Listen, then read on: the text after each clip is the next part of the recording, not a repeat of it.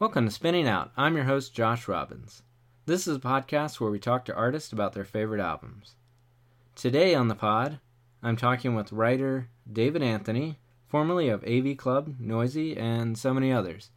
Before I get into that, just wanted to give a big thank you to anyone who tuned in to episode one with Eric Grubbs. If you didn't, you know, be really awesome if you checked it out. But thanks to anyone who, you know, gave feedback, shared the episode, said nice things online or you know thanks to anyone that's tuning in. So yeah i won't hold you from the episode any longer. David anthony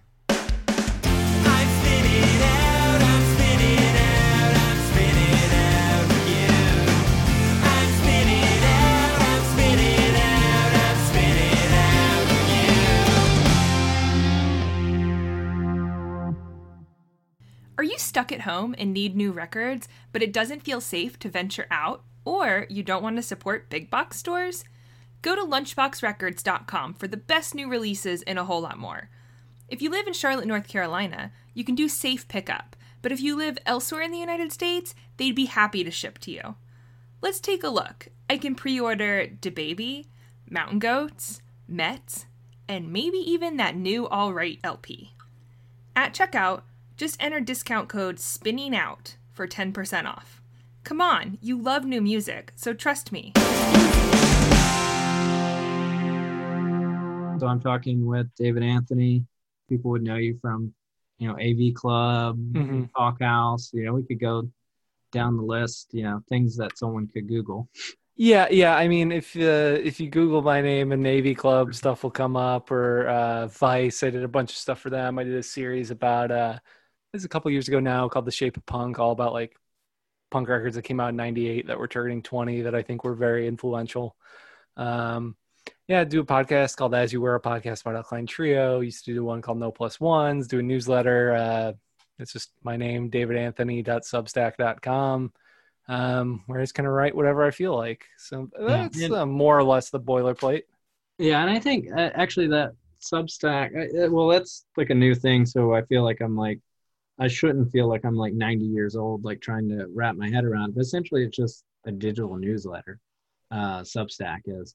Uh, yeah, yeah, yeah, and it's kind of interesting. I, I, I guess I don't know if maybe writers don't know how to gauge like what that shift is, or um, maybe this is so inside baseball that people wouldn't really want to. But I, you know, but I, I like that people are doing that honestly. But well, I mean, I think it's a little bit of a return to what what the internet was like 15 years ago or even 20 years ago or 25 years ago, which is like a lot of people used to have blogs where they would just write about whatever. Um, and you know, I think we saw I would say probably 15ish years ago with where a lot of those blogs became websites. I'm, I'm, using air quotes, which no one on the podcast will see, but that's uh, what I was doing. But like you saw things that like like a pitchfork or a Stereogum or you know a bunch of others like went from being like a blog a few people contributed to to like a website that like got big interviews and like got an office space and and you saw a lot of that and then you know the digital media boom uh kind of happened where like a lot of these things were making a lot of money and hiring people and that's how you get someone like me at AV Club and uh, you know working there for as long as I did and then uh, you know it kind of all collapsed and it kind of all fell apart where a lot of people left. I left in 2017 and then you know you saw more people walking away from publications because like they didn't pay very well. Like it's it's not a uh, job I would describe as being like particularly lucrative. Um, and that's tough. You know, you, you put a lot of time and energy into writing stuff and then, you know, you, you you're like living paycheck to paycheck. It's not as glamorous as I think, especially because you have to live in like New York or LA or in sometimes Chicago. Um, and I think you know, for me, it was just like I left uh, and you know was doing some writing for Post Trash, which um, my buddy Dan, who runs Exploding in Sound, runs, and that was fun. And you know, then freelance for a long time, and then just kind of got to a point where I was like, oh, I don't own any of my work. Um, I don't, you know, all those pieces I wrote freelance when I was, you know, uh, an editor or whatever, like if I want to republish them somewhere, I can't. Um, if the website decides to take them down, they can. Like if the website folds, they're all gone. And I just kind of wanted to do something that like was my own, you know, and like what I didn't have to pitch an idea to somebody. I didn't have to like sell someone on something. Like if I thought it was cool, if I if I felt the impulse to write about something, I could just go and write about it. And uh, that's why I started doing it. And I think probably that's why a lot of other people started doing it. Um, is just like, all right, like we've done enough playing by the rules. Let's make up our own rules. You know? Yeah, uh, yeah. I think it's interesting. Like as someone that has, like personally, I have an English degree, and so I've dabbled, and mm-hmm. you know, but like you were saying, uh, I had that specific occurrence. Like I had written a few like, you know, show reviews, music reviews, and articles just in general about music. And then when I left, for whatever reason, the site's still up. Um, they just took all my pieces down, you know. So yeah. like, and then because the reason I figured it out was I went to kind of submit them for other writing jobs, you know, to kind yep. of like, this is things I wrote, and they're just gone, you know. So it's mm-hmm. like, mm-hmm. yeah, you totally just to kind of go off of what you're saying, you know, you don't have any ownership over that writing that you spend so much time. And, you know, the little yeah. bit of writing I've done, it's like, I feel like when I think about doing writing as a career, but then when you get like paid like $30 for an article, you know, and it's like, yeah, how many articles do I, ha-? you know, it's like you just do that simple math and you're like, I don't know. Like, this isn't, you know, kind of the life. Like, I would like to do it more, but it's like I hear so many stories like yours. Like that's the reality of the industry uh, mm-hmm. for people that you know. You, I mean, I know that you love doing it, but it's like, yeah,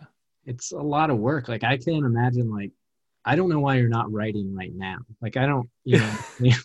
just well, like, you don't know that, that I was I was working on stuff up until we started this call on some freelance projects because that's that's the thing is like you know um the the the downside of my approach has always been like this month has just been crazy. I've been working, you know, all day, every day through the night on a lot of different projects that all kind of came up. And like, I'll just say yes to everything and do it. And, you know, um, the newsletter kind of falls by the wayside sometimes, but it's also the one where I'm like, no one's like going to davidanthony.substack.com every day and like where's the update you know like yeah. it is a little less formal because it's a mm-hmm. newsletter like yes it's a website you can visit and like go through an archive but it's that's also the thing is you know you burn out because to your point like you're making $30 an article um which like people are going to be like oh it can't be that low and it's like man i've made less recently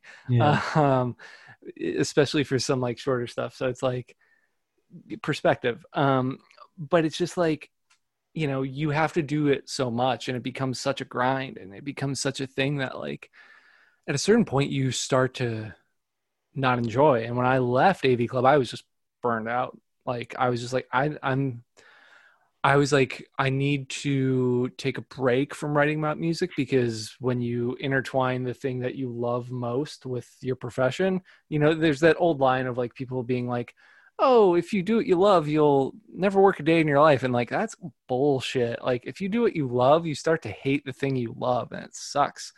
Um, when it becomes that kind of like just like turn and burn type of approach to it. And that's not what I wanted it to be. So that's when I just started like I dipped my toes back in the water by writing for Post Trash because I was like, Dan's not going to hold me to a rigid deadline. I can just write about songs I like in whatever form, and like, they just it made me kind of tap back into like why I like doing it. And I think that's the thing is like, I always will be doing it. I'll always enjoy doing it. Um, but I don't enjoy the machinations of the industry.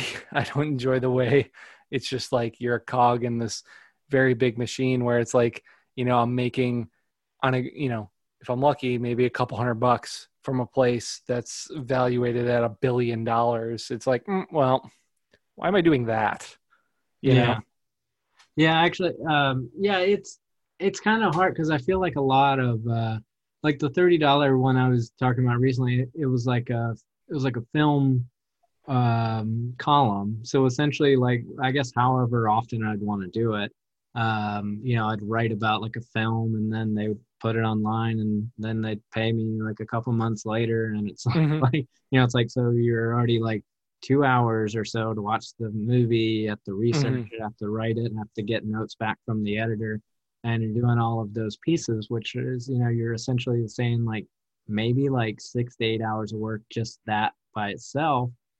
And that's $30, you know? So it's Yep. like, you know Yep. um, yeah and even like other parts of the uh, you know industry kind of on the other end because you know i mean i've worked in like pr which is where i've kind of worked with you directly and i Mhm. run a label um, it's like as a whole the industry just it's like for press you know you know this is like so inside baseball but yeah i can i can i can see what you're saying about getting burnt out on it and i'm not Mhm. even somebody that i've really 100% made it my life Yeah. i've tried to kind of be a step away from it slightly you know uh, which is probably like kind of hindered the label or hindered press or even like me and a, as a touring musician but it's like Mhm. when it becomes completely everything you know i don't know and i guess just to kind of like sag into what you know we were we were talking about today you know the 2008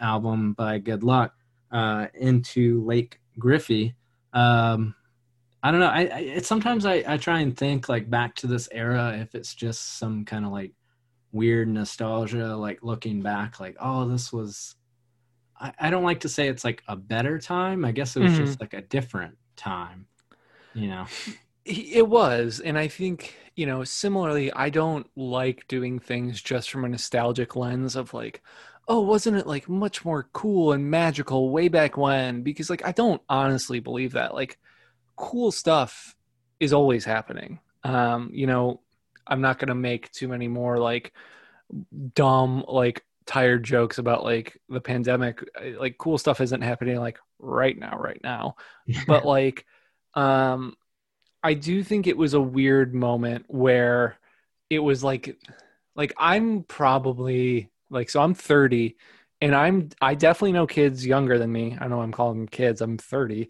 uh who never mail ordered a record where they had to put concealed cash in an envelope and like cross their fingers and maybe four months later you got a record right? Like that is how I started buying records. Um, and, you know, then quickly it was just like, oh, everyone has like an actual online store and like it's easy to get a PayPal and blah, blah, blah, blah, blah. Um, but I think the era uh, that that Good Luck record came out in is in this really interesting nexus point between like old school internet and like old school like word of mouth pound the pavement like putting up flyers on like telephone poles styles of diy where Yeah. they really intersect where it's like you know you were still finding out about stuff a lot i think online through a lot of message boards. Um you know the social network of like facebook and twitter wasn't really there and there was myspace but even that was almost like kind of a message board in a sense. Um because you would just go to a band profile and, and you know band myspace has started replacing band websites you know? Um and you would see people like book tours on myspace and like through connections they made there. But i would still like learn about shows before like there were facebook invites like either through like a myspace thing or like on a flyer like physically at a show i happen to be at you know or like through someone telling me um like physically so like i think it is this weird moment where you see kind of a new wave rising up but the old ethics and the old approach is still very much there. And then i would say within like 4 years the it, it's already starting to shift much more towards purely online you know? Yeah. Um, and I think that's what makes that era so really interesting to me is because now a lot of the historical record is lost because like MySpace was scrubbed clean and like no one was really preserving flyers in the way that they did in the 80s or 90s, you know? yeah band, bands that i had around that time frame um just basically there are no flyers of like really any of the shows. The only um, I, I, at this point in 2008, some of those flyers had started making their way onto Facebook or other message boards, so you're able to find it. So there's like a weird era, yeah, like you're saying, the in between where stuff is just gone. You know, some mm-hmm. of it maybe for a lot, a lot of the kind of like MySpace metalcore time. I'm you know, kind of happy that that has been lost. You know, sure. You can't find like my old metalcore bands, but yeah, yeah. Um, but like it's there. Yeah, there's so much of it lost. Like even like I don't know if you can just go on like pure volume or HXC mm-hmm. MP3 if that even means anything to anyone. Yeah, yeah. Uh, so and and I before I guess like we go forward with it, like where did you grow up? Did you grow up in the Chicago area? I grew up in uh, Northwest Indiana, which um, people from Chicago and Illinois would not say is the Chicago area, but people from Indiana or, or sometimes gets lumped in the Chicagoland area. So, mm-hmm. for perspective, if you don't know, like the city I grew up in, I could literally have one foot in the home my hometown and one foot in the southernmost neighborhood of Chicago. Okay. Um, they literally just butt up next to one another the area I grew up in is the only part of Indiana that's on Central Time and not Eastern, which is also a weird thing. Like, uh, they really should just like cut the boundary line and you know let Illinois steal some more of Indiana because it's essentially the same place. Um, so I grew up, you know, like I, I've always put it this way: like from where I sit right now, in my apartment, there was no traffic. Like if I could just hop on, drive the speed limit the whole way, I'd be where I grew up in 30 minutes. Okay. Um, so yeah. Yeah. Yeah. I mean, I just kind of like to think of like the context of, uh, you know, kind of thinking about like the Bloomington, Indiana scene versus like the Chicago scene. So mm-hmm. I would assume just geography. Um, you had the chance to like see good luck a decent amount potentially. Yeah, I did. I saw them so I saw them in Bloomington, I think only once, and uh, it was very funny because like me and one of my uh, best friends who was like in my first band, my buddy Ramundo, we like we're like on spring break or something from college, and we're like, wow, we're gonna drive to down to Bloomington, uh, Defiance, Ohio, and Good Luck are playing, and like these other bands, and the show was four dollars, um, which is like the most Bloomington, Bloomington, Indiana like folk punk price for a show. Yeah. Um, so I saw them there, and I definitely saw them. You know, I saw them at the fest in Gainesville a couple times. I saw them most times they played Chicago. I think I saw them. I I would say six times at minimum.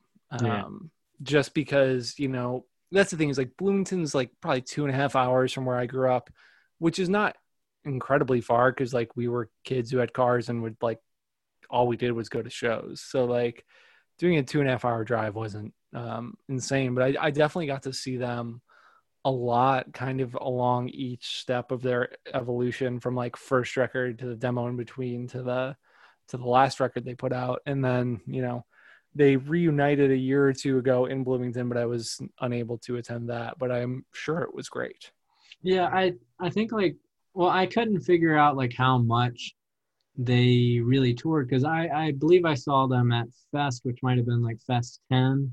Mm-hmm. Um, and I feel like I saw him another time. Um, but it's, it's just weird to think about or interesting to think about like that year uh, mm-hmm. specifically. Mm-hmm. Um, like 2008, even just to kind of like list some of the records that came out that year. Uh, Lemuria Get Better, I believe, came mm-hmm. out that year. The self-titled Tiger's Jaw record, uh, Algernon Cadwallader, um, uh, some kind of Cadwallader came out that year, and Bridge and Tunnel. Mm-hmm. Um, Bridge and Tunnel was, I feel like, a band. Uh, for, like I, I feel like what's also weird about Good Luck and Bridge and Tunnel is like how much they've been forgotten, at least from my yeah perspective, and that's strange because it was like Bridge and Tunnel out of all of those bands. It seems kind of silly saying now, but to me, Bridge and Tunnel was the one that hit the road the most, and yes, you just saw them like everywhere. I mean, I saw them opening for Dillinger Four in Chicago. I saw them opening a small brown bike reunion show in Michigan that was sold out, and like I saw them at Fest. I saw them on their own in Chicago. Like they toured. Like Yeah. that was not a and, and that band also really yeah, basically unlike all the other ones you mentioned, kind of had the pedigree where it was like, oh, someone was in Latterman and like Latterman I think is another band that like in their time were not huge, but Yeah. like Yeah. really built a legacy. By the time that last record came out and they were breaking up, people were like, "Holy fuck!" Like Latterman, you know. Um, and you know, it, it's you know, I wrote about it in uh, my last newsletter, but I, I was writing about kind of those good luck in Bridge and Tunnel specifically because, like, I just remember one, I was super excited by both of them, in part because they felt like this is not a dig on any of those other bands because I like them all Mm-hmm. but like they were the ones where I'm like, oh, they're kind of doing a sound that I like that's kind of post hardcore and kind of punk and kind of poppy and kind of like they really felt like they were doing something that was very much their own. Whereas like Lemuria was very much in the power pop tradition. Mm-hmm. Um, and Algernon, you know, people always dog on me for this, and I like this record a lot, people. But Yeah. like coming up in the Midwest, I was like, I own the Cap'n Jazz discography. I don't r- really need a band that is just doing that. And I think Algernon got really good when on the Fun EP and for me, Parrot Flies, where they really pushed out those walls. Um, but it's just it's a fascinating time because I feel like you know one of the things that is also lost and i think there's you know we can get into the why is that like no idea was still a pretty dominant label at that point um and now no idea barely exists Yeah, but it's weird because I feel like even before that was done, I don't, you know, I I don't, re- you know, none of us really have an answer to it. It's like kind of opining, like why don't people remember? But it's also like, it's like if, like you mentioned in the newsletter where you kind of mentioned like the thing that you could probably point to Bridge and Tunnel for would be like Braid. Mm-hmm. And I have on so many occasions like have told people like check out Braid. And I feel like it's like a band that I would think they knew they were just like a foundational band. Mhm. Um, but you know, it's like I had friends that are you know younger than me that are like, yeah, I only checked out like the balance and composure side of like the Yep. split. I didn't know who Braid was, and that's like so. I guess if it's like a lineage that they're pulling from Braid, then they, that whole like family tree is dead.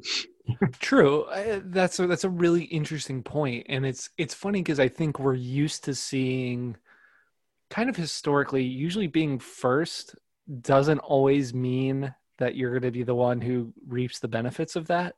You know, Yeah. um, I think we can anything that I think really falls in the punk and hardcore tradition. I, I think you can really argue that's pretty consistent throughout the history. It's like, yes, the Ramones were big, but they weren't as big as Green Day, you know, like the those things are very different and you see a pretty clear through line from one to the next. Yeah. Um and you know, you see a lot of bands where it's like, oh well, you know, I thought so and so like um not that this is a one to one, but through that period of time and the few years after, it's like, how is off with their heads bigger than Dillinger Four? And that's not a dig on off with their heads, but Yeah. like, you know, it was it was a clear reference point, you know, that they were using. Um, and I think sometimes you're used to seeing like, oh, like you know, how does how does Joyce Manor get so big when they are clearly referencing like Bust and Shinobu? You know, like it, sometimes it's just like being first doesn't always mean you're going to reap the benefits of it. And with the braid thing, they're a weird one where like I don't think that band ever really got to reap the benefits, and I don't think any band that tried to be braid ever did either. Like Yeah. I feel like they're the they are the like lineage point where it's just like great band, ton of great songs, influenced a lot of people, but aside from like the only band I can think of who only kind of peripherally sounds like them is Motion City Soundtrack. Like that's really the only one. Um, Yeah, I mean, I think we're kind of the thing we're kind of going around is like even tying all of this to like punk and hardcore. Like, like when you listen to Frame and Canvas, like to me, I mean, it sounds amazing, you know. But it's Mhm. like, and even when you listen to Good Luck or you listen to Bridge and Tunnel, they're recorded in a way, you know, and Mhm. it's like it's it's like there's almost like like you have to kind of be a certain type of person to want to take that plunge. Like like I Totally. sometimes I, I you know I think about it like the difference between like someone that likes sugar and someone that likes Husker Du. Mhm. Because to me there's no there's not any difference. It's just a line. Yeah. one thing to the other. But sometimes it's like that's a door to people, you know, and they don't want to Yeah. go on the other side. You know, and um like and there's so there's so many ways you could use that analogy to think about the difference between like indie and emo, but I don't think we're like there yet. Um you know, Yeah. conversation. But like I but I wonder if kind of like that's it. I know I simplified it a lot, but like you know when you listen to like Frame and Canvas or if you compare it to um what's the post braid band um, Um, hey Mercedes. oh my god uh but yeah when you compare it to hey mercedes like there's definitely a sonic step Mhm. there Mhm. but you know but sometimes i'm confused by it because there's kind of a sonic step if you even look from uh jawbreaker to jets to brazil jets to brazil um and i don't you know i don't know why sometimes people are willing to kind of take that plunge there and not somewhere else i don't know if we have an answer to it I mean, okay, so I, I think you bring up a lot of great points. And I think part of it, you bring up something that I think about a lot and, and thought about a lot then, which was the indie rock emo divide. And like, Yeah. I think we now exist in a moment in 2020. And I would say over the past five years, we've really seen the shift where like indie and emo are more synonymous than emo and punk and emo and hardcore. Mm-hmm. Like, I think sonically, I think, you know, in a lot of cases, the labels some of these bands are on, and I think the reference points are not part of that lineage. And, you know, I, to, because I don't want to sound like the oldest old guy. I Yeah. think that's I think that's fine. I think it's good for things to evolve and change. Like I, I don't think kids or younger people need to be de- deferential to stuff that happened fucking 40 years ago. Like that's fine. Um, but what I will say is it was really interesting because to me, like, you know, I talked about it earlier, like I wasn't a pitchfork reader because they Yeah. they shit on Jawbreaker and Braid and like bands I liked, and they didn't cover the modern bands I liked. And to me, indie rock was a thing that like had some similar notes to that era of emo where the songwriting was a little more complex. It wasn't as much first chorus, first chorus as like traditional punk or pop punk. Um, and that always really grabbed me. And I like stuff that felt like it was innovating on structure and, and, and how these pieces could fit together. Um, but it was always a little more sedate and a little more laconic than I like. You know, I like music that had an energy, and that energy could mean that it's, you know, a singer songwriter playing a really sad, depressing, slow song. yeah Um, but I think it's music that was often produced to a in a way that felt a little alien and a little inaccessible. I, I I couldn't as much see the people making it and the personality of the people making it, which is why I never got as drawn in with a lot of indie rock. And I feel like in the 2000s onward, I think this is a theory that I've said probably on other podcasts. I always uh, preface it as like it's going to get me in trouble because people get mad about it. But like, I think what we're seeing with like the whole like the last few years of like is rock dead is, because we started holding up um, a lot of very what I would call like dinner party indie rock bands that were like, you know, you could go see and it was very polite and cordial and chill and you could put it on the background and didn't have to think about it. And then I think really over the past decade, we've seen how indie rock really doesn't have anything that, um, God, this sounds so corny, that rocks. It's all just Yeah. very like kind of down tempo, sedate, chill vibe music, which like if that's your thing, cool. But that's not my thing. Like it's it's never really been my thing. And I always viewed stuff like emo and punk and hardcore and like I also love a lot of metal. Like the way I put it is like I'm into all kinds of music, but like I'm definitely more drawn to blast beats than I am like slow four minute songs that don't really go anywhere. Yeah, sometimes I always I feel like it's like I either want a song that's like a minute and a half or I want a song that's like nine minutes. Same. Like I don't it's like like uh and kind of like the going back to I always thought about it like I remember when I would be in like art classes, I would always be like the first person that was done drawing or whatever. And Mhm. then I always felt like when I was younger, there'd be people were able to go, well, that's what, if you're the first person done, even if it's not that great, then other people kind of have some reference point as to where to start.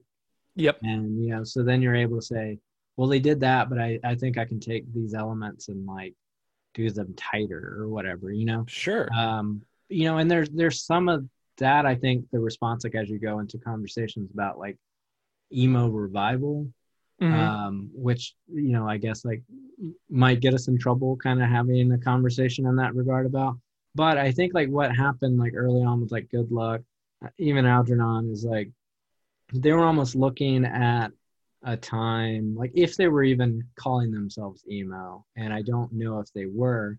They Yeah. were looking at a time before that was so like codified and even the before there was a hot topic version of that so even going back to braid or going back to you know even like hoover or like Mhm. things you know post hardcore i guess like the combination between emo and post hardcore is probably like what they were looking at more like early jade tree like jade Yeah. tree before just i guess the mtvification uh, happened which is fine music you know like there's Mhm. stuff that still survives and I'm totally fine with. But it's like, it's like a, even looking at like things being on blogs, it was like purposely sometimes kind of harder to find.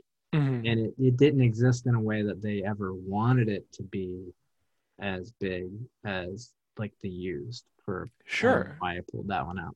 Oh, I mean, I think that's a good reference point though, because like that is uh, the Used is an interesting example because they were a band that never recorded anything, and then like the dude from Goldfinger who would go on to be a like multi-million dollar producer was just like, I heard these songs, fly out, come work with me, we'll make a record. And I think you know there there are those two points. Like I I, never like to hold anything up to like some sort of purity test. Like I actually wrote a big thing about like, well, I think there's like an inherent failure in trying to like hold art to whatever those metrics are. But what I'm going to say is like the difference is like a lot of the stuff that you were kind of IDing in the 90s, Braid, um, I would say like early, I would say even late 80s to mid 90s, like Dischord stuff. Like that's what I would call post hardcore. I remember describing Bridge and Tunnel as a post hardcore band. I like, Yeah. you know, like I don't think anyone had I think we knew how to describe emo, but at that time, I remember like I had older friends who were like 10 years older than me, who were like guys who saw Braid at the fireside and like we're at the last small brown bike show at the fireside, where it's like if we talked about emo, we were like, well, you know, like old emo or like 90s, like we were starting to say that, but you had to put so much preamble in front of it because in 2008 it's often kind of said that like late 90s early 2000s are the emo boom with like vagrant records and like all those bands like get up kids yada yada yada. And i think the difference is like all those bands to me and this is not a like negative or positive they were much the recordings were sounded much better they were much cleaner sounding records and they were much more pop focused like you listen to something to write home about and that's like kind of a pop rock record that just has the tempo driven up a little bit and a little squeakier voice added. You listen to Very Emergency by the Promise Ring, and it's like that is a power pop record. Um, and I think in the 2000s, like emo, I would say, yes, it was initially that wave that a lot of people kind of, you know, shit on.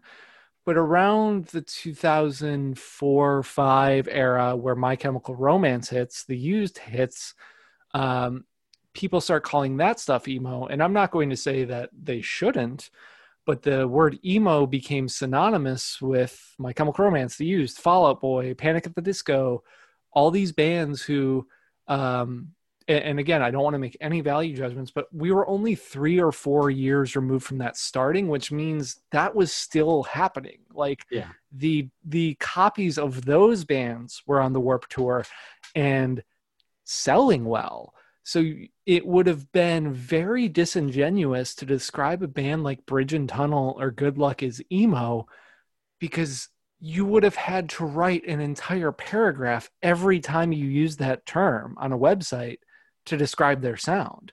And I'm sure the bands knew that too.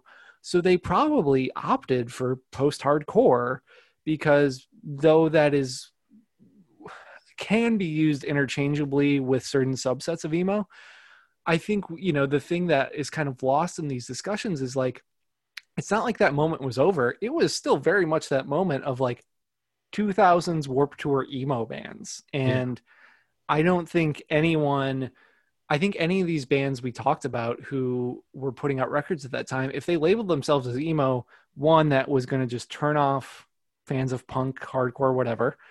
And if it hit people who were into what they were self describing as emo at that time, they weren't going to like it either. Yeah. So it was a word that was kind of it was before it got reclaimed because all that stuff died down and kind of died off uh, on the Warped Tour side. Um, because you can't really be the little guy trying to reclaim the thing from the giant. It doesn't often work that way. Yeah, I think like looking at it as just a line from emo to emo to emo really is like leaves out a lot of the conversation. One of the things that I'm thinking of, um, like, really, it's like they probably this whole scene uh, and everything that was going on in tandem with like was almost probably more of a response to like even like bandana thrash in a way. I'm Like, sure, like- yeah. and I, and that's like it feels like it sets up the conversation wrong when I put it already as like a pejorative at the time, you know. Um, but it's like fast punk, you know. It's like it's like the way that like fast punk bands and the way that we toured around those times or just played shows is way more akin to like what Bridge and Tunnel and Good Luck were doing than like you were saying like anything emo related at the time. Like these were Mhm. punk bands. Like it's like to kind of take it out of punk just leaves out so much of the conversation. Like there would be times where it's like, you know, I would see, I would maybe see In Defense or Get Rad, and then the next day or whatever, I would see Bridge and Tunnel. And to me, Yeah. even though it's like a different T-shirt I might wear that night, you know, it's like they weren't far away in that realm, and they probably would have played shows together. I mean, I, th- I I think you're really right on with that assessment because, like, I think you know a lot of this conversation becomes framed around what was happening in emo, but not what was happening in the hardcore world. And I think the 2000s are a really interesting time because what you see is kind of two things happen. Like, I came up through punk, like Green Day being like the first punk band I heard, and then you know by the early 2000s i was into hardcore and i was into crust and i was into all that stuff. Like anything that fell or even had a light tie to the punk umbrella i was interested in. Um, and i think what you see is like there were you know prior to algernons and, and even bands like grown ups and all that like a lot of these kids were in screamo bands you know? Uh, there was demore who Peter from Algernon was in, I think, in like 0405. There was Daïtro from France, who were really great. There was Lion of the North, which was a Northwest Indiana band where members would go on to be in Grown Ups and uh, La Dispute and Cloakroom. Um, so, like, that was all happening. There was that kind of ba- bandana thrash scene, but it's also the post American Nightmare world. And I think that's a really interesting point, too, because, you know, American Nightmare lyrically that's an emo band my friends. Like i don't Yeah. know what to tell you. Um but i think you're just seeing you know what you were saying. Like i was playing in like garbage punk and hardcore bands. Like that's what i was into. You know i had a nausea smash racism butt flap like Yeah. for fucking real. And then a few years later while i still love nausea i was like i want to make music that sounds like texas is the reason. Yeah. which like Texas the reason was all hardcore dudes. You know, like I, I it was just the natural life cycle of after you do something for long enough, you know, you play in a punk band for a couple years and then you want to play something even harder so you play in a hardcore band for 2 or 3 years and then you're tired of just playing minute long songs in basements and lugging in gear for 15 minutes so you start slowing it back down and adding more melody and adding more complexity and you start an emo band like yeah. i don't think there was uh, intense calculations but i do think you know you were kind of seeing this weird moment where I think in the underground in the mid 2000s, emo was taking the form of like Gravity Records 31G style screamo. Mm-hmm. And then I think those people just dialed down the aggression. And a few years later, you get Algernon, you get Grown Ups, you get a whole host of bands. Yeah, I, m- I remember like just thinking about like growing up. It was like the first time I ever had like a punk CD brought to me outside of like anything that was on the radio.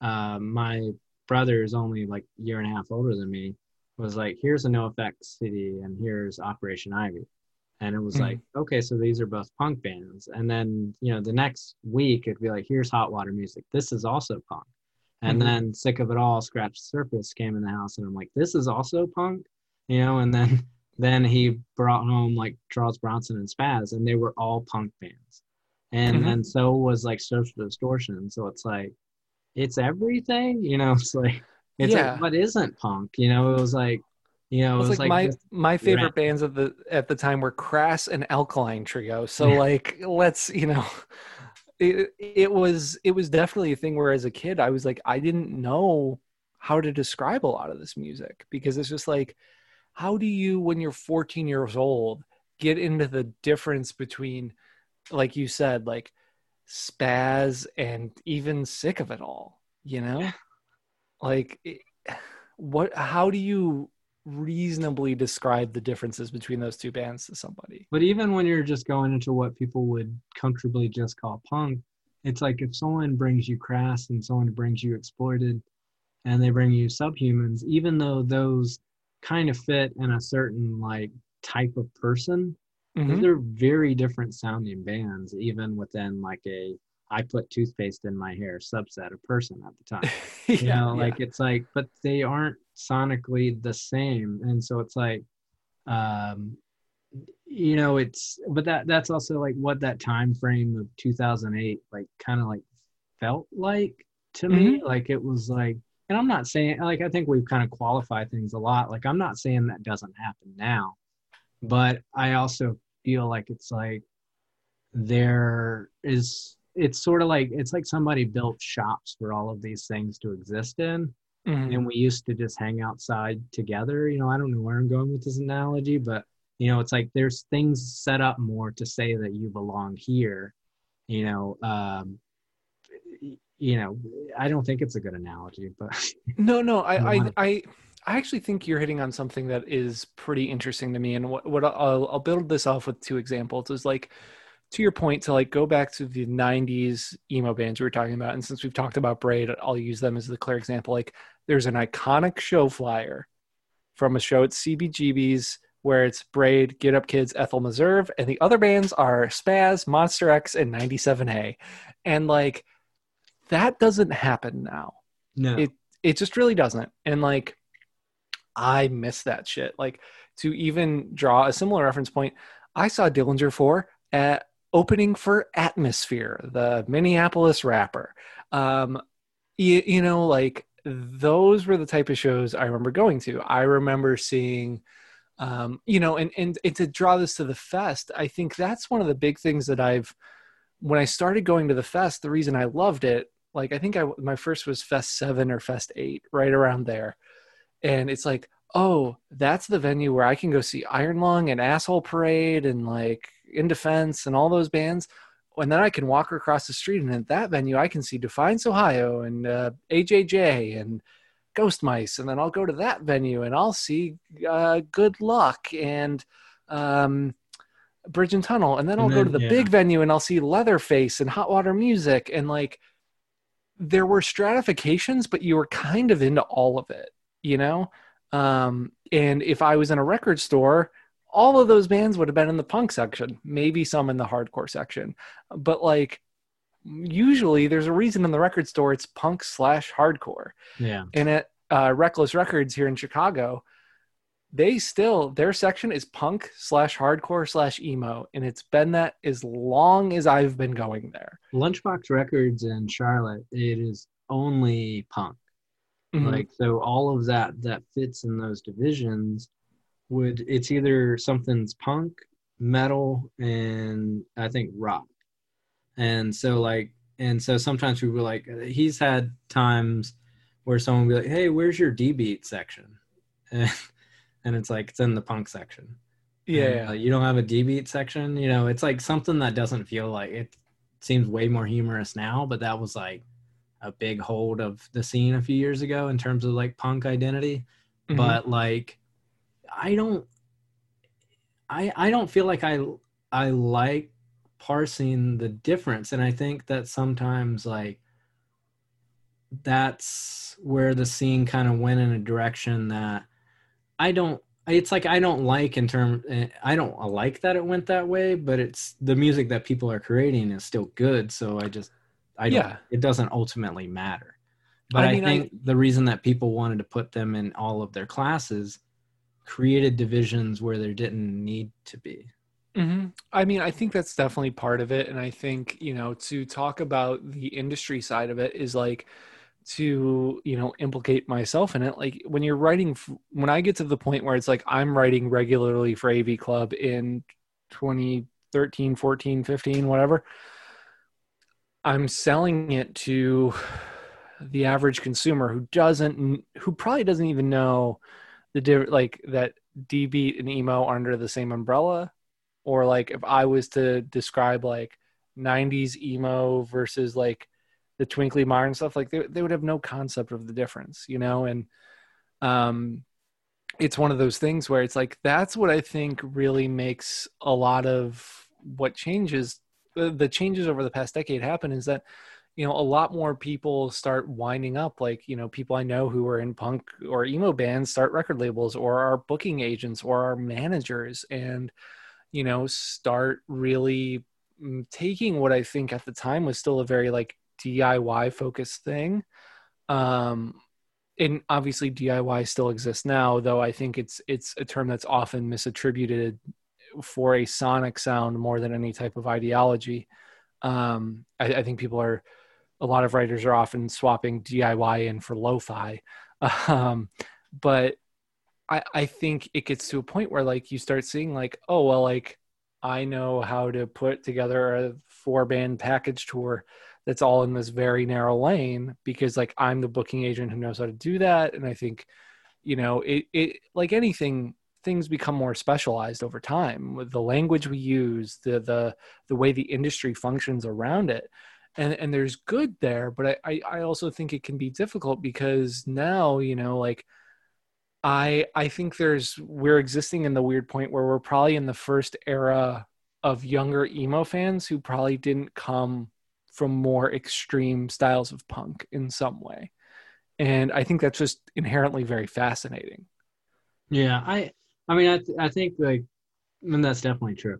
Like I, it's like what they're looking back at uh would potentially just be I guess the kind of radio type stuff or you know hot topic type stuff and then they're kind of putting their spin on it. So like a later era emo revival is reviving you know it's hard to like it's like the one touchstone I want to use is like brand new but I Mhm. don't want to use that in this but you know it's like whatever kind of like was at that stature at the time or one of the weird things that i think happened was somehow american football just became the only reference for anything midwest emo and it's Yeah. like i like american football it's it's fine you know like i clean my house to it often you know like it- Mhm. it's totally like it's totally fine you know it's but it's it's only weird that it just became seemingly the only touchdown for a while Well, well, and I think it's it goes back to our earlier point. Is they're the one that you can most cleanly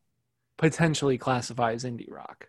yeah It's like you know, out of any of these bands we've talked about, like one could with Joan of Arc, but they were so um, experimental and weird that I think even people into more, you know, odd music weren't really going to go there um you know and i think we also have the phenomenon of like every band like you know again respect to the band but like a band like world is like that's essentially just like a slightly different version of like an appleseed cast Yeah. you know um but I, I I think to your point, like the reason an American football hits is like, you know, I love that first EP and first record. Like part of that is purely geographical. Is like I was dealt the cards I was dealt, and that was part of your, you know, you're you're getting into punk and emo in the Midwest. Here's your starter pack, you know? Yeah, it feels like the uh it's like the joke in Wayne's World, I believe, where it's like the Peter Frampton record came with like Tide, you know. Yeah. It, just like came in the mail, you know. I, Uh, that's kind of what it felt like, you know? And like, I will say, you know, to its credit, like that album cover didn't look like any other album cover really at that time, you know, even in the 2000s. Like it was so minimalist and abstract. And I think musically, like, you know, the, the band that really opened me up fittingly, and this is one that I think, you know, cast a long shadow over a lot of the stuff, even though they would dismiss it, would be Fugazi. Like that was the band in punk, in hardcore that was like, oh, songs can be instrumental and like songs can be long and songs can be slow and weird and they're still punk songs. Um, and I think, you know, the Midwest in particular, when you're really kind of breaking it down, uh, there is a strong tie to the post rock scene. Like Chicago in the 90s, you're getting Tortoise and Sea and Cake and like that scene of bands that are doing essentially kind of what American football is doing. And I think in the present day, people don't even necessarily talk about those bands as being post rock because post rock became the Godspeed style of thing huge Yeah. swells, epic songs. But in its early days, was just kind of instrumental, jazzy music. And I think American football just happened to have vocals, but it's really in that same tradition. And I think when you see, you know, I hate always talking about Pitchfork on, uh, when I talk about these things, but they embrace Tortoise and Sea and Cake and all those bands. It's really no wonder to me that American football is the one that is able to cross over. And I think it kind of goes back to my point of like, they're the most like polite dinner party emo band you were going to get for years and years and years. Where it's like, that's not miles away, maybe in terms of like melodic structure, but it's not that different from like, or that alienating to a fan of like Death Cab, who also come out of emo. Yeah, yeah. I mean, it's. It, I mean, I'm kind of treading back, but I'm just thinking about like you know the Daniel Striped Tigers and like you know Raein from Italy, and just Mhm. like how much of that was so much of the conversation at yeah. the time in tandem with you know like Good Luck and all all of those things. Like, so it's like I you know, and maybe we're just of an age where we don't see it on the swell.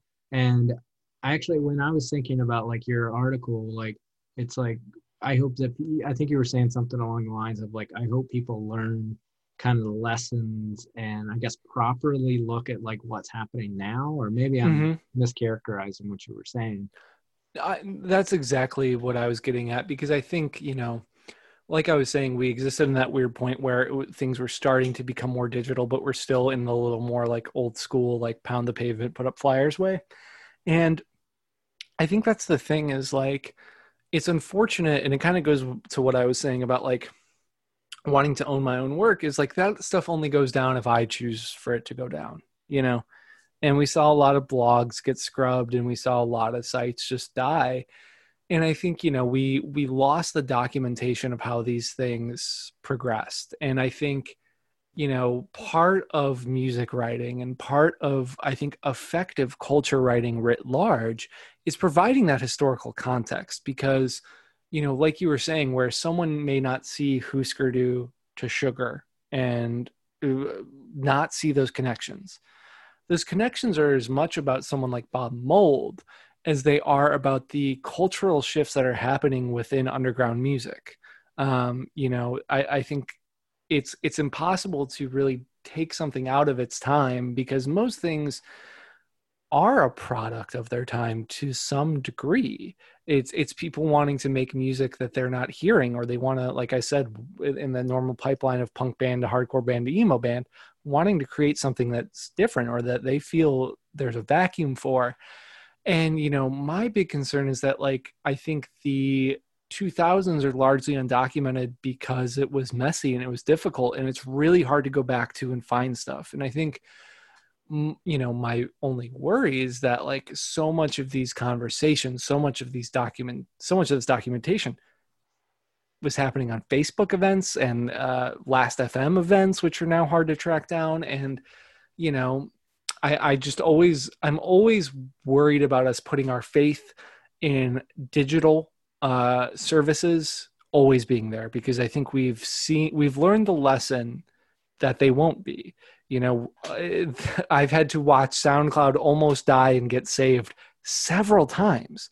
And what happens when soundcloud goes down? What happens to all those songs that are only there? Yeah. what happens if bandcamp shuts down tomorrow? What happens if twitter is done?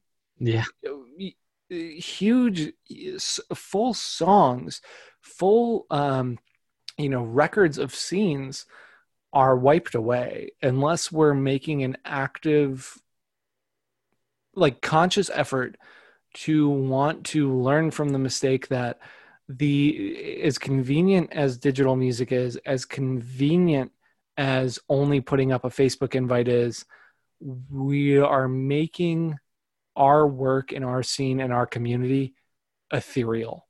Hmm. And i think that's what we see post 2008 is it takes many years but i think that's what it ultimately all works toward.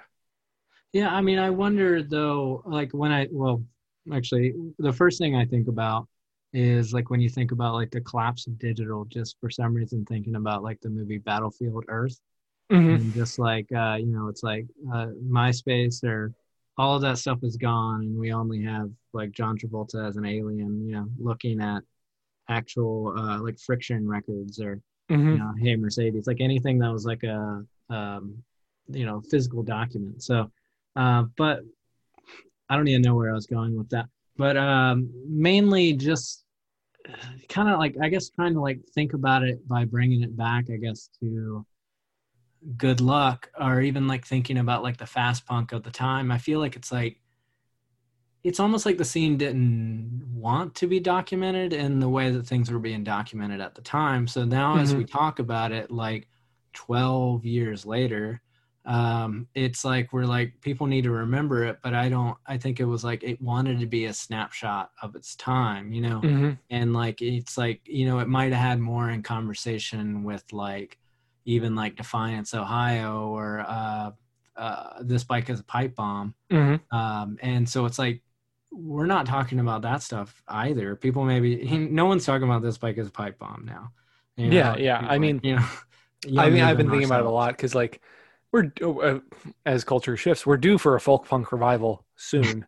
um, but I mean, that's the thing too. Is is what what I think people miss is that yeah, you could like torrent music, but streaming music wasn't readily available. Jeff Rosenstock was doing quote unquote, which was a great resource into like a bunch of free records. But Defiance Ohio LPs, physical records, were six dollars. Yeah. Like that's the reason Defiance Ohio was big. They were the most accessible band in terms of tr- and I know CDs were probably even cheaper. Like they were the most accessible band because everyone could afford it and it was everywhere because of no idea. Um, so i think you know there is that point though. A lot of these bands didn't want to be documented in that kind of mainstream way. I remember early on in trying to like write about some of these bands on bigger platforms or trying to like convince them to do things they were like staunchly against it. And i think that speaks to the other part of this too which is not to say that emo and indie rock as they currently exist are like devoid of anti-establishment ethics. Um, but i think what we saw was those kind of I, I, think we exist in a time where younger people don't view advertising and marketing in the same way that probably you and i do and people older than us do and especially gen x people do because that was very much seen as a negative advertising, marketing, selling people things, the commodification of culture, the commodification of music was an argument in the 80s through the 2000s. We were still in 2008, we're talking about against me selling out. you know, we're talking Yeah. about new wave. I, I That even- sounds quaint now. Yeah, I don't even imagine an idea where someone would say that a band now has sold out.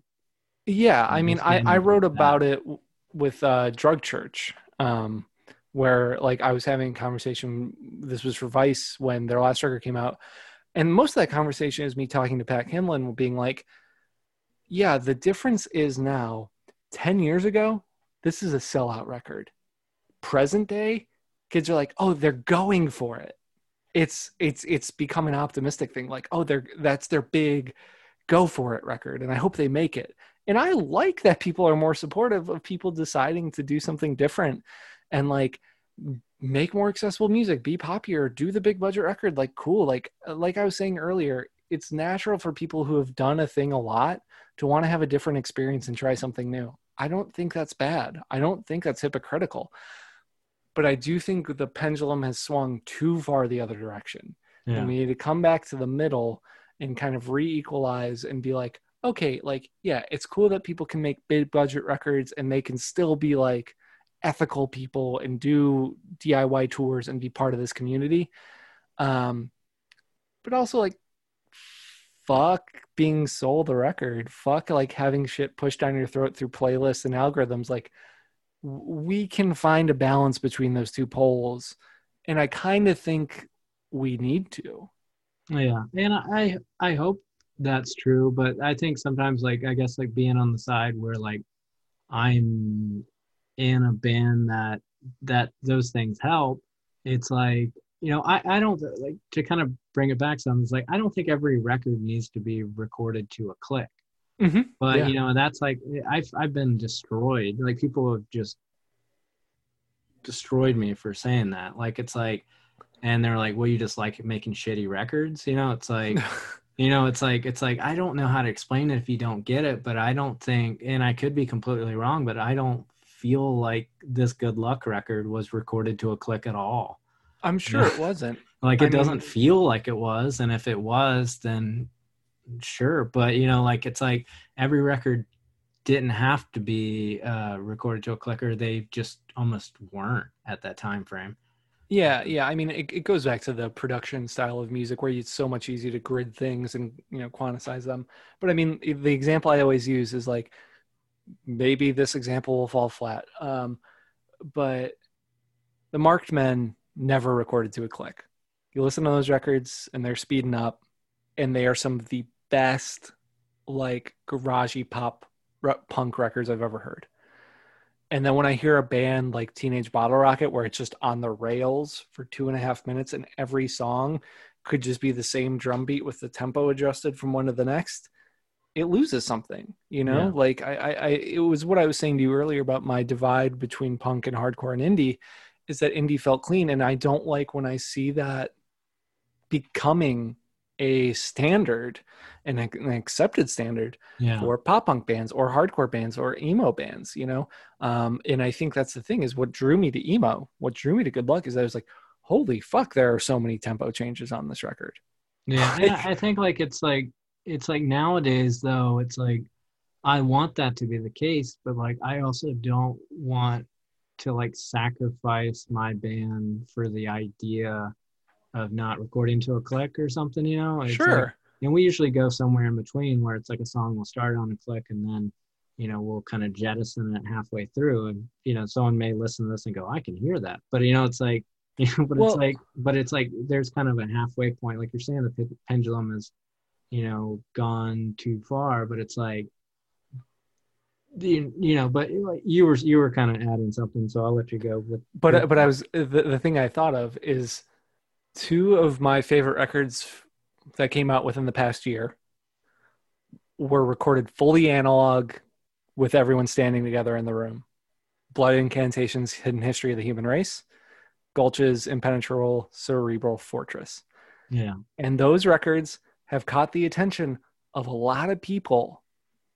And it makes me wonder if there is something imperceptible that you can hear because how else would those two from very extreme reference points of like death metal and then like death metal inspired hardcore you know how would one of them get a best new music rating on pitchfork Yeah, the gold. it's because thing- it's different yeah the Gulch thing getting like that recognition it's like you know i i saw like certain kind of facebook groups you know talk about like i don't they were saying like i don't want it covered on pitchfork you know it, like mm-hmm. it's not for them you know and i i have that kind of knee-jerk reaction but i also go like well i guess if some kid you know it's almost like the foo fightersification of like music it's like if a kid goes to foo fighters and then they discover like whatever the next thing maybe in the example earlier they discover sugar then i'm fine with it you know it's like if someone hears whatever's going on and then gets to gulch because of pitchfork then great you know Yeah. but like but it's like i miss that uh, that gulch record is like a great example and somehow where went from gulch uh, good luck to gulch. But it's like there's just like a human equivalent you know it's it's that you can't you know I, but i feel like i'm like now outside of my body like wondering if i'm getting rocks thrown at me by someone that's like 20 you know? Uh-huh. like but it's like they're like fuck the human element or something you know? I, don't- I don't know. Uh, well yeah. I mean it's tough but I, I i do think that's the thing is like i think certain things do stand out because they they feel different from what we are used to right? And i think we were used to analog recording and, and recording to a click even before digital music. Um but I think we've gotten to a point where it's so easy to fix imperfections where there really are no sonic limitations. You know, you can put 300 guitars on a track if you want. You know, you can double vocals until the cows come home.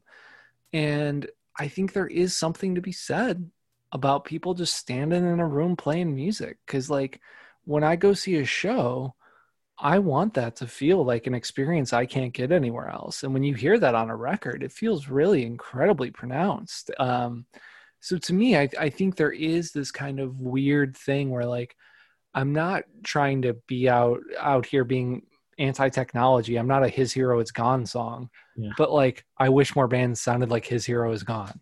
Yeah. Yeah, I feel like the, you know, kind of punk side of the uh I guess more melodic like melodic punk. You know, it's like it's you either go one way or the other now. Like there's not there's just not punk as much anymore. And now I just totally sound like the oldest person in the room, but it's like like you know, even when I think about something like Superchunk, you Mhm. know, I, I can see where the punk came in Yep. you know it's like it's like there's like a shorthand conversation that i feel like i'm having with people that i feel like i can trace the punk you know where if they came up in punk even like stuff like Mhm. parquet courts like i can i can see where that you know went from teenage cool kids like i can feel that connection Mhm. in the music um and there's something there almost like no matter what music you play Yeah. Yeah. I mean, I agree. I have a conversation with uh, my friend James a lot where we're always like, well, are, are they a punk? Like, they come from punk? Because, like, there, it was just like we were saying 20 minutes ago about when you were getting all these records that sounded drastically different from different bands, but they were all punk. It is kind of just a feeling, you know? It, it's it's the same as anything else. You watch a movie that's supposed to be funny, but you don't laugh but then you watch another one and you're fucking cracking up. They are still objectively comedies. They are telling jokes. They just land differently based on the person, based on that experience. And and that's kind of how I view music is like I can sit here next to literally 3500 LPs that I own and go through and be like I think Billy Bragg's punk and I think um, uh, Against Me's punk and I think The Cure is punk. And I think, you know, like I Yeah. can, because it's just all stuff that resembles something that is pushing against something. One thing And- that gets kind of weird though in the conversation is like I I get really scared to be that person because I feel like one day I'll just be like Trump is punk. Yeah. um, or just like it's like it's like skiing as punk, or you know, I don't know, you know, whatever it is, like whatever sort of like, you know, I went to the extreme example, unfortunately, but it's like it's like it's like eh, but there's also a thing where it's like everything can't be punk but i agree 100% with what you're saying. And Yeah, it's I- like and it's like punk isn't you know and i think like maybe if someone's listening to this and they're thinking like i would assume they're not thinking of like a guy with a mohawk with you know mhm. an exploited shirt. Like i don't even know if that means anything to anyone anymore. Like are there crust punks anymore? Like when i go to No. fest when i went to fest last year it was like there are no there might be one crust punk in the streets or just a guy that hasn't showered for the three days but there used to be roving bands of crust punk kids and they would show up to good luck shows they would show up Mhm. to man the conveyors like you know uh crust band that no one probably remembers you know but like you know they would go to like caustic christ but they would also go to you know whatever i can keep kind of naming at the thing it's like that doesn't exist anymore you know so No. it's like so i guess it's like time is coming for us as well well, Yeah. here's the the, general thing, though. punk guy Here's the thing. I, I've I've had a conversation with with a friend of mine, which are like that is true. At a certain point, it does become so nebulous that anything can fit. But at the exact same time, there is the difference between the person who's like, "Yeah, I'm punk rock. I like messed," and the person who's like, "Yeah, I'm punk rock.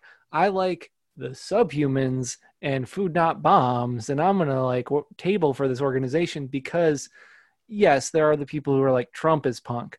But on the exact same wavelength do we get to a point where things like veganism are normalized without a band like earth crisis or a band like propagandhi? Do we get to a place where these conversations we're having gl- fucking in the national consciousness about abolishing the police get there if the seeds aren't planted within people through things even like body count or the constant anti-cop sentiment that bubbles up through 80s hardcore um, and continues. Um, i think yes there is something to be said for the fact that uh, by it being endlessly applicable, it does become meaningless and often weaponized against itself. But I do think that when you really draw draw down deep enough, you see the roots of these ideas gaining footholds within popular culture. Like you can look to a band like Youth of Today to even go back to my veganism point yeah uh, and really see the aesthetic change and the rebranding of uh, things like Champion and Nikes and streetwear culture really beginning through them and then getting proliferated through skateboarding, which had similar ties. And now, obviously, hip hop and rap have a huge part in this conversation as well. And I didn't really get into those because that that is a separate world, but not entirely.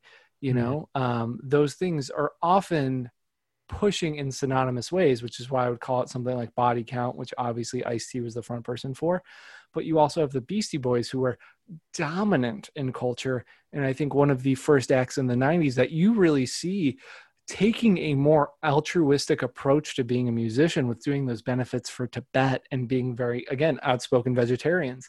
And I think you get to this place where the normalization of these ideas are radical at first but they always come through art. They they don't often come through policy. They don't often come through um, the more traditional means. I think they have to be driven by people who very much believe them and and had them kind of given to them as Yeah, young I- people. Yeah, I think ultimately it's like the work that people put into it on like the ground level is probably a positive thing as to where we are in the current climate of emo. It's like it's like I don't I don't necessarily want someone to have to go back to like four dollar shows. You No. know, it's like and it, those still exist, and I've played them last year. Um, and but, that's my big crusade is against Yeah. stuff like that. but it's Um, like also and it's like where you where you kind of tie in the conversation as like a society as a whole is kind of like where we where we really have to kind of like thread it all together um, is that we we probably still have five dollar shows four dollar shows because you know, like minimum wage hasn't gone up in 10 years. So s- if you say 725 an hour, you can't it's like you're asking, you know, it's like I I mean I work at a venue theoretically now, but you know, it's like, you know, it's like uh, I want shows to be $10 or more, but I also know that when I'm working door that night, I'm probably not even making minimum wage if I'm there till three in the morning. And Mhm. that, that whole conversation is a little hairier because you're getting paid under the table. But, you know, it's like because we don't have $15 an hour minimum wage, like, you know, we, you know, it's like there's this, I think like the main point I'm making is like there's a conversation all of this is having with society Mhm. that's important to be had and put into consideration. Mhm. You know, Yeah, so I mean, and like I was saying about Defiance, Ohio, or like Jeff Rosenstock's example, or I mean, all of this drills down to the Dischord model, or I mean, I think even the Crass model, where it's like pay no more than three dollars on every cover or whatever. Um, music and art should be accessible because that's the ex- in punk, in hardcore, in emo, it's the exchange of ideas, and those ideas are important, and those ideas carry weight, and they surface in different places um, to draw out a band we've been talking about, Bridge and Tunnel. Very political for what we would call an emo band. And Jeff, their singer, is now a school teacher. Like he is living that. That's no different from Pat Flynn from Have Heart doing the exact same thing. yeah. And those bands were probably sonically very different from one another. Yeah, Well, that's are. where you kind of mentioned like Jeff, uh, Jeff in the conversation, like because I saw Bridge and Tunnel probably around this air around this time. Jeff is still someone I talk to, you know, not like every day. We're not buds, but you know, and and even like Sheena from Lemuria, it's like Mhm. it's like, and I hope that's something that's still happening uh, for bands. It's like there was no pedestal and I hope that that isn't lost. You know, because I I do see a lot of like younger bands that just go straight to like a booking agent. And a lot of times that's like a regional booking agent, but it's like you know, and maybe that helps. So whatever. Yeah, But, you know, it's like it's you know, but it's like that's the conversations they're having because they we were just having conversations. Like it's like Jeff had to talk to me to get booked at a record store and blah blah blah and all these people Yes. um so it's you know weird tangent i'm going on but it's like these were my peers and that's always what i wanted and i still wanted i still want to this day like i want mm-hmm. conversations musically with my peers and I, you know, I do believe that the younger generation is doing great work, making great music, and and I, whole, I think for them, the music doesn't need to be as about these things because I think these ideas, thankfully, can be more of a given. And now, Yeah. obviously, that's a little more optimistic because I'm sure there are a lot of young conservative assholes all over the world. Yeah.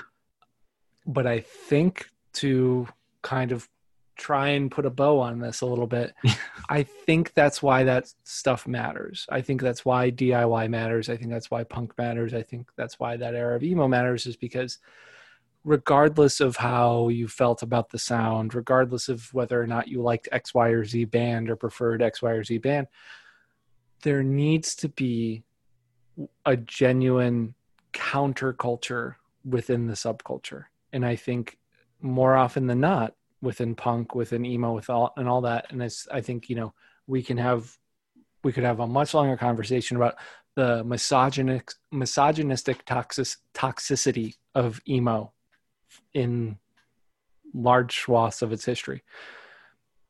But a lot of that has been eradicated. A lot of that has been pushed out by people within these scenes. And I think we're seeing the mainstream adopt those protocols in a way that, though imperfect, are better than what was happening before.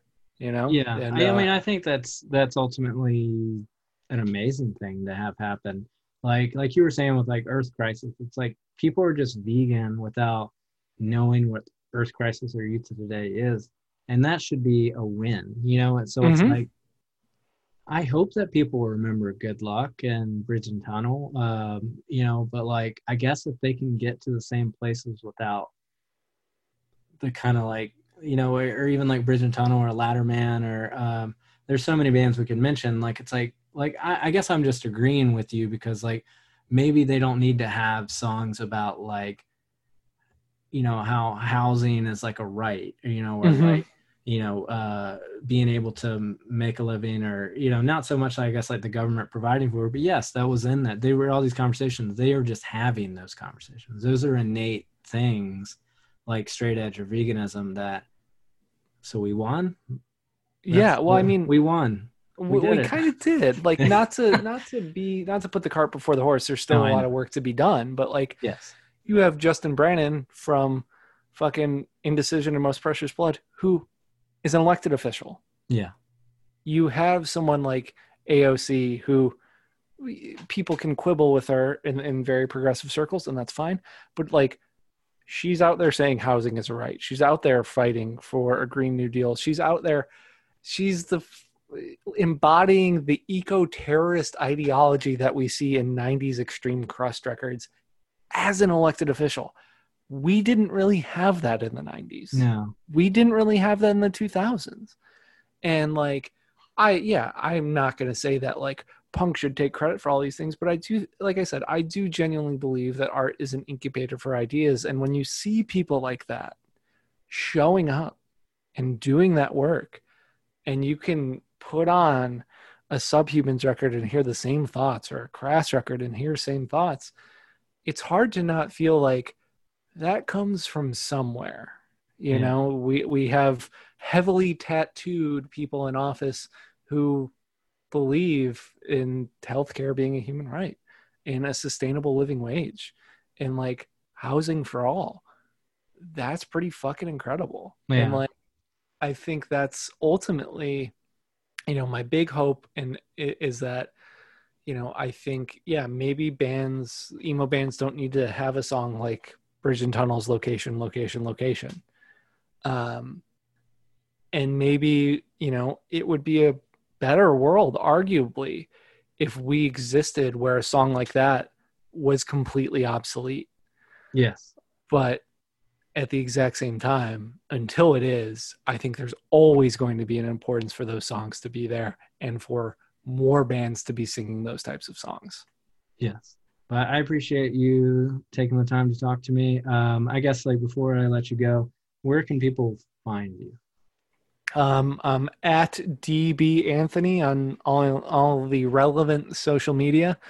Uh, my email is in my bio on my twitter so if you want to email me and talk about stuff you can do that uh, davidanthony.substack.com and i think that's about everything that uh, you need to know about me. Yeah, this I is probably say- literally everything you need to know about me. Yeah, I would tell people to definitely subscribe to. I I love that article um, that you did. That kind of brought me back. It felt like I was like a veteran of the you know the 2008 emo wars, and it just like Well, well thank you. brought it all back to me. But um, so definitely subscribe to your Substack and anybody else's sub- Substack, but specifically you. Yeah, well, I appreciate yeah. it. Thank you very But much. thank you for taking the time. Absolutely. Thank you for having me. Are you vegan, or do you simply enjoy good food delivered straight to your door? Then you should probably check out Nourish. Nourish offers culturally diverse, gluten free, organic vegan food for meal delivery and catering, all while enriching their community, employees, and our planet. If you're in Charlotte, North Carolina, you can find them at nourishcharlotte.com. If you're in the New York area, check out nourishdelivered.nyc. Nourish yourself. You deserve it. Oh, hey, uh, there you are. We're back. So, thanks once again to David Anthony for taking the time to speak with me. It was a lovely chat. And speaking of which, uh, you should check out our previous episode with Eric Grubbs. He is the author of Post, and that's an awesome book that you should check out. Uh, we talked about Sunny Day Real Estate's album Diary. Check it out. And next week on the pod, we will have Bob Shed, a co host of Axe to Grind, a really awesome hardcore podcast. And we talked about something that is not hardcore, not technically. It is Rival Schools' album, United by Fate. A really great, uh, maybe underrated album. Um, I don't honestly feel like I hear enough people talk about Rival Schools as opposed to Walter's other band, Quicksand. So we'll talk a lot more about that probably in the chat. So, once again, thank you for taking the time to check out this podcast. Please don't forget to rate, review, and subscribe, and mainly just share this with a friend. Every little bit helps, and thank you for listening so far and sharing it with a friend if you have. Also, just to wrap it up, thanks to Sarah Blumenthal for producing and editing this podcast and, you know, helping make it sound as awesome as it does. And on that note, hit the theme. Spinning out, I'm spinning